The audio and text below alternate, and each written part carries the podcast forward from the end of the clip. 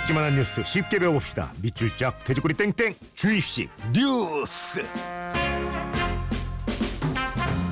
굿모닝 FM의 personal 뉴스 트레이너 시사 왕자 시사평론가 김성환 씨 안녕하세요. 네 안녕하세요. 아 정말 태풍 피해 너무 심했어요. 또 뉴스를 생각하니까 이 생각부터 나네요. 어 맞아요. 그 네. 얼마 지진 발생한 지 얼마 안 돼가지고 또더 태풍 놀랐어요. 피해까지 네. 주로 영남 지역에 많이 집중이 됐고 그렇죠. 또 경제 상황도 안 좋죠. 네. 조선 해운업 때문에 굉장히 맞아요. 실업률도 많이 네. 높아졌다고 하는데 걱정이 많습니다. 이게 또 이례적으로 이렇게 강한 10월 태풍이었다고 이렇게 뉴스에서 계속 얘기를 하더라고요. 근데 사실 우리가 태풍의 색이나 이런 것들을 좀 얼마든지 사전에 좀 확인을 해볼 수 있을 것 같기도 한데 네. 이번에도 사실 그렇게 강한 태풍이라고 생각을 못했거든요. 너무 갑작스러웠어요. 네. 네. 굉장히 강력한 태풍이었다 이렇게 얘기를 하던데요. 조금 더 더 그랬으면 미리 좀 알려주고 그래서 국민들이 좀 맞아요. 대비를 할 수 있는 기회를 줬으면 어땠을까 그런 아쉬움이 또 남네요. 그렇습니다. 자, 그럼 이제 주이시 뉴스 본격적으로 한번 시작해 볼 텐데 오늘의 뉴스 만나봅니다.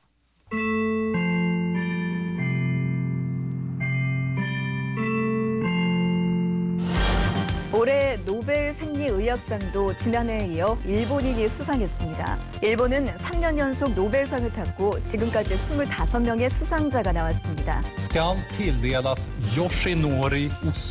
오스미 교수는 암과 파킨슨병을 치료할 수 있는 길을 열었고 이미 수차례 노벨상 후보로 거론됐던 인물입니다. 오스미 교수의 노벨상 수상 소식에 일본은 흥분하고 있습니다. 지난해부터 연이어 받은 노벨 생리의학상이고 3년 연속 노벨상 수상자를 배출했기 때문입니다.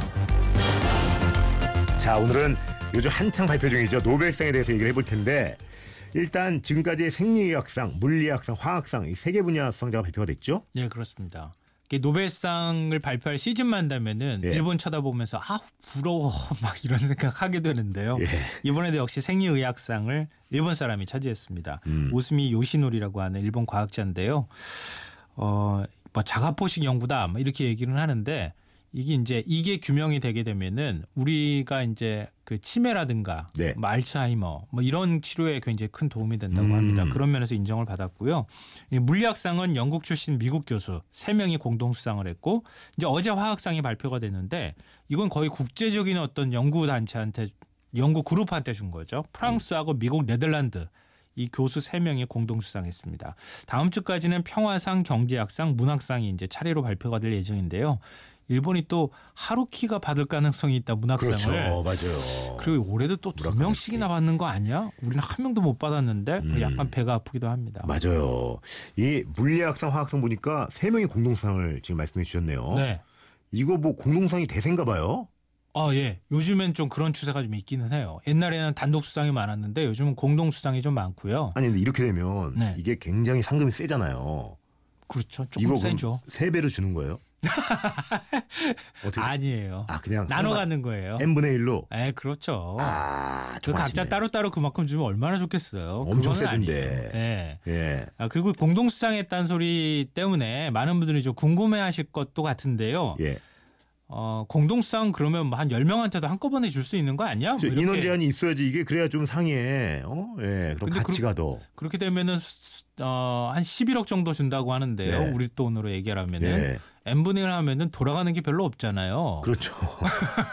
이런 안- 생각을 안 할 수가 없어요. 안 되니까. 예. 공동 수상 혹시 4명 했다는 얘기 들어보신 적 있으세요? 전혀요. 못 들어봤죠. 네. 공동 수상은 3명까지 가능합니다. 아, 세 명까지 그래서 항상 3명, 3명, 3명 이런 얘기를 하는 거예요. 맥시멈으로 주시는 거구나. 네, 그냥. 이번에도 물리학상하고 화학상이 3명까지 주기 때문에 3명이 받은 건데요. 근데 예외가 있어요. 음. 노벨 평화상. 이거는 단체한테도 줄 수가 있어요. 단체. 네. 작년에 평화상은 튀니지 민주화 단체인 튀니지 국민 사자 대화 기구에 돌아갔고요. 예. 올해도 강력한 후보. 이것도 단체인데요. 지구 온난화에 대응하기로 합의했던 파리 기후 협정. 뭐 시리아 내전에 참상을 드러내면서 활동 중인 하얀 헬멧.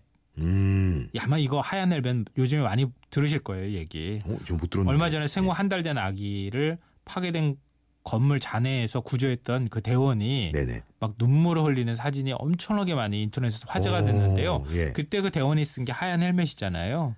그 아. 민간 구조 대원들이 이렇게 단체로 활동을 합니다. 그 하얀 헬멧한테 제가 볼 때는 평화상에 가지 않을까 뭐 이런 생각도 하게 되는데요. 어쨌든 단체로 줄 수 있어요. 평화상은. 이러면 뭐 법인으로 들어가는 거겠죠? 상금이 잘 쓸 수 있게. 그 관심이 상금밖에 없구나. 아니 제가 기부를 기부를 몇 번 해봤는데 네. 제가 충격적인 뉴스를 본 적이 있었어요. 뭐요? 그러니까 이게 그러니까 다른 데 쓰인 거죠. 아. 뉴스에 그래서 이런 게 좀 예민해요. 아, 그래서 그렇구나. 이제는 딱 그게 투명하게 공개되는 데다 하거든요. 아이, 설마 이런 단체가 받아가지고 죄송합니다. 자기들끼리 네. n분의 1로 나눠 갖겠어요. 그러면 이거 마지막으로 이렇게 세 명이 받으면 화학상, 뭐 물리학상 같은 거 똑같이 뭐 3천, 3억 3천씩 갖는 거예요? 아니면 자기 어떤 형이 형이 더 했으니까 6억 가죠, 형. 미안해 형. 내가 그때 졸았지. 관심이 돈밖에 없구나. 요즘 좀 궁한가 보네. 죄송합니다. 예. 그러면 혹시 그 노벨상을 받았던 분이 다음에 또 받을 수도 있나요? 두 번 연거푸 받거나 예. 아니면 다른 분야에서 받거나 그렇죠, 그렇죠. 가능합니다. 와. 그러니까 희귀한 경우이긴 한데요. 우리 라듐 발견했던 퀴리 부인 있죠. 예. 최초의 여성 수상자란 기록도 남겼고요. 물리학상과 화학상을 두 번, 그러니까 각각의 다른 상을 받았던 걸로 또 기록으로 남겼습니다. 그래 맞아요. 그 라이너스 폴링이라고 하는 미국 물리화학자는 8년의 시차를 두고 화학상하고 아주 특이하게도 평화상을 받았어요. 평화상을 와. 네. 이 폴링은 정말 대단한 과, 과학자인데요. 우리 이제 그 학창 시절 때 원자와 원자가 결합해서 화합을 만든다는 거 배우잖아요. 그렇죠. 아주 굉장히 복잡하고 막 그거 맞아요. 다막한 외우잖아요. 시험 문제 네. 나오는 것 때문에 네. 골치 아픈데요. 이걸 처음 밝혀낸 화학자예요. 음. 대단한 화학자고요. DNA가 이중 나성 구조라고 알려져 있잖아요. 지금은 네.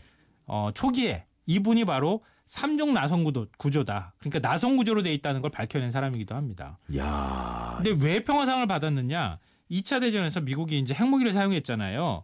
그 이후에 핵무기의 위력을 알게 됐고 반핵 운동- 운동가로 변신해서 활동을 너무 열심히 했습니다. 그래서 노벨 평화상까지 받았어요. 대단 형님이네요. 대단한 분이죠. 화학의 아버지네요. 화학의 아버지. 네. 이분 덕분에 저희가 그렇게 외웠던 거 아닙니까? 그렇죠. 야. 하시지 말 걸 뭐 이런 생각까지 하는 건 아니겠죠? 아니 저는 늘 말씀드리지만 수소, 헬륨, 리베륨, 붕소, 탄소, 질산불 이거부터 시작해가지고 네. 그 구조 같은 거 다 외웠어요. 아 진짜. 이분한테 감사드립니다. 이공계 전공자로서 예. 아 그렇네요. 보니까. 만약에 그러면 이것도 네. 뭐 진짜 우문일 수 있는데 큰 업적을 세웠어요. 네. 근데 노벨상을 받기 전에 만약에 만약에 돌아가셨어. 억울하잖아요. 너무 억울하잖아요. 이거 어떻게 되는 거예요? 예, 사후에 받나? 어쩔 수 없어요. 아, 이런 생존한 사람한테만 줍니다. 노벨상은. 고인한테는 안 주시는 거예요? 네. 어. 이게 정말 그렇기 때문에 젊은 시절에 연구했던 거를 나중에 가서 상을 받는 경우도 있거든요. 그렇죠. 근데 돌아가시 직전에 받는 아주 운이 좋은 사람도 있어요. 그러니까 지금, 음. 지금까지 따지면 최고령 수상자가 92세인데요. 와. 이 1979년도에 화학상을 받은 독일 사람인데 게오르그 비티히라고 하는 사람입니다. 이 최연소 수상자 이것도 정말 운이 좋다 그래야 되나요? 너무 천재적이었다고 해야 되나요? 25세에 받은 사람도 있어요. 25세요? 예. 1915년 물리학상을 받았던 윌리엄 로렌스 브레그라고 하는 사람인데요. 이 집안이 정말 대단한 게 아버지도 같이 받았어요. 이 윌리엄 헨리 와. 브레그라고 하는 사람인데요. 같이 공동 연구를 해서 공동 수상을 받은 이런 경력 기록도 있습니다. 거의 느낌이 아버지가 그냥 이렇게 예, 몰아주게 한 거 아닐까요? 왜 이렇게 사람이 삐딱해? 왜냐면 아니 25살인데 뭘 연구했겠어. 저 어, 25살 천재도 있을 수 있어요. 아버지가 거의 그냥 명의를 네 명의로 해라. 거의 뭐 유산 하는 느낌으로 상소하는 느낌으로 눈이 아니겠죠. 반짝반짝하면서 이런 얘기를 하는 거 보니까 아니. 이걸 진짜 거짓말로 아니 생각하는 아니 거예요. 아닐 겁니다. 예, 아니겠죠. 아니, 왜냐면 제가 또 클래식 코너도 하는데 이 사후에 인정받는 이런 아티스트들이 굉장히 많아서 음, 네. 과학자도 좀 그게 인정이 됐으면 해가지고 음. 여쭤봤습니다. 이 노벨상 하면은 저희가 이제 항상 꿈꾸는 게 우리나라에서도 어, 될 것 같다. 예전에 뭐 어, 그 평화상 같은 거 음, 네. 김대중 전 받- 대통령 네, 받으셨죠. 어, 네. 이런 얘기 하는데 이게 좀 많이 나왔으면 좋겠는데 왜 아직 우리나라는 이렇게 먼 나라 얘기처럼 해야 될까요? 제가 조금 이제 뭐라고 하실지 모르겠지만 심한 비유를 하면요. 네. 떡줄 사람은 생각도 하지 않았는데 김치국부터 마신다. 뭐 이런 속담이 생각납니다. 아니 근데 과학 분야에 이렇게 투자도 많이 하잖아요. 네. 네. 우리나라가 투자 많이 하거든요. 네. OECD 국가 중에 국내 총생산 대비 그러니까 GDP 대비 R&D 투자 비율이 1위입니다. 1위. 전 세계에서. 아, 이런데 왜 이게 절대 규모로도 예. 6위고요. 어휴. 한 19조 원 정도를 매해 투자를 하고 있어요. 예. 근데 문제는 뭐냐면요. 투자 대비 성과가 별로 없다는 건데요. 2014년 한국이 국제 학술지에 발표한 논문 수가 뭐 한 일본의 절반 수준, 중국의 음. 한 7분의 1 수준에 불과해요. 그러니까 왜 이러느냐? 네. 세계적인 과학학술지 네이처가 분석을 한 걸 보면요. 너무 단기적인 성과에 집착한다. 아, 기초 과학이 아니라 응용 과학에 너무 투자한다. 돈 되는데 너무 투자한다는 거예요. 한마디로. 음. 그러니까 뭔가 방향이 잘못됐다 이런 지적들이 나오고 있습니다. 근데 일본의 노벨상 수상자들이 한결같이 하는 말 이게 참 어떻게 보면 얄밉기도 하고 부럽기도 한데요. 어, 내가 좋아하는 거 어렸을 때부터 했더니 노벨상을 주더라고요. 뭐 이런 거 있잖아요. 우리 하고 뭐, 싶은 거 했더니 어, 뭐 서울대 가더라고요. 뭐 이런 그러더라고요. 거 예.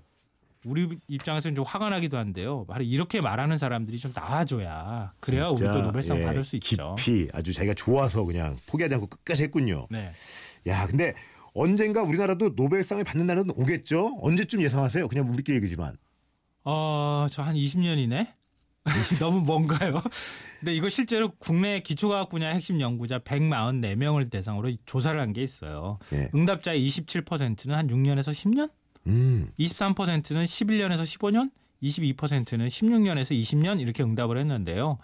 과학자들의 말을 빌리면 한 15년 내에는 나오지 않을까. 어. 그러니까 너무 매년마다 기대만 하지 마시고 좀 우리나라도 과학적인 네. 투자를 좀 다른 방향으로 했으면 좋겠다. 뭐 이런 생각합니다. 아니 얼마 전에 그 아이오뉴스 코너에서 네. 소개를 한번 했었는데 일명 그 괴짜 노벨상이라고 네. 이그 노벨상 있잖아요. 이그 노벨상. 네, 맞아, 맞아요. 꽝 대신 닭이라고 이거라도 좀 받으면 좋을 것 같은데 이것도 좀 멀었나요? 아니에요. 한국 사람 수상자 두 명이나 있어요. 어? 그래요? 예, 1999년도에 권혁호 씨라고 하는 분이 의류에서 이제 의류 스포츠 의류 만드는 회사에 이제 간분인데요. 예. 옷을 이렇게 문지르면은 향기 나는 캡슐이 들어 있어가지고 캡슐이 깨지면서 옷에서 향기가 나는 거. 오. 이거 만들어가지고 환경보호상 수상을 했고요. 2000년에는 이 통일교 총재였었던 분이죠. 지금 고인이 됐는데 문선명 총재가 경제학상을 수상을 했어요. 어? 왜 경제학상 생각하실 텐데 예. 1960년부터 97년까지 3,600만 쌍을 합동 결혼을 시켰다. 그걸 병지로 인정을 받은 거예요. 뭐 그런 상을 받은 적도 있습니다. 정말 이그 노벨상 맞네요. 예. 그러니까 이게 그냥 엽기적이고 황당한 아이디어에만 주는 상이잖아요. 예, 예, 네. 예. 맞죠? 근데 예. 사실은 좀 이그노벨상에 대해서 오해하고 계신 게 있는데요. 이 재미있고 엽기적인 것만 상을 준다고 생각하시는데 그렇지 않아요. 음? 이그노벨상과 노벨상을 모두 방- 받은 과학자가 있어요. 오 그래요? 안드레 가엠이라고 하는 사람인데요. 러시아 출신 영국 과학자인데 이 초전도체 실험을 하는 거 보면은 동전이 공중에 붕 뜨는 모습 TV 화면으로 아마 보셨을 텐데 네. 동전 대신에 개구리를 띄웠어요. 오. 그거 어, 한- 하면 어떻게 해? 어떻게 어, 될까? 당황스러워. 어. 이그노벨상을 2000년도에 받았는데 10년 뒤에 2010년도에 노벨 물리학상을 받았어요. 와 대단하시다. 근데 역시 초전도체인 그래핀이라고 하는 소재를 개발해서 받았는데요. 예. 이게 뭐냐면은 흑연의 원자층을 한 겹홀을 싹 이렇게 분리하면은 되는 건데 예. 이거 분리할 방법이 없었던 거예요. 당시로서는 음. 어떤 방법으로 분리했는지 아세요? 어떻게? 스카치 테이프를 한번 붙였다가 쭉 뜯어가지고 한 겹이 싹 분리됐어요. 이거 스타일리스트들이 굉장히 많이 하는 건데. 하여튼 이런 이거 아이디어나 창의적인 생각이 결국은 나중에 노벨상으로 연결된다. 그러니까 이거 노벨상이 황당한 것만은 아니다. 이렇게 생각하시면 될 것 같아요. 말도 안 돼, 말도 안 돼. 자, 문제 드리겠습니다. 미국 하버드 대학교의 유머 과학 잡지사가 노벨상을 풍자해 만든 이 상으로 재미있고 기발한 연구나 업적에, 주, 업적에 주는 이 상을 뭐라고 할까요? 지금까지 계속 얘기했죠. 예. 굉장히 시기적절했죠. 네. 자, 미니나 문자, 모바일 주소로 메신저로 지금부터 정답 보내주세요. 어, 발음 굉장히 세네요. 문자는 샵 8000번, 긴 건 100원, 짧은 건 50원, 정보 이용료 추가됩니다.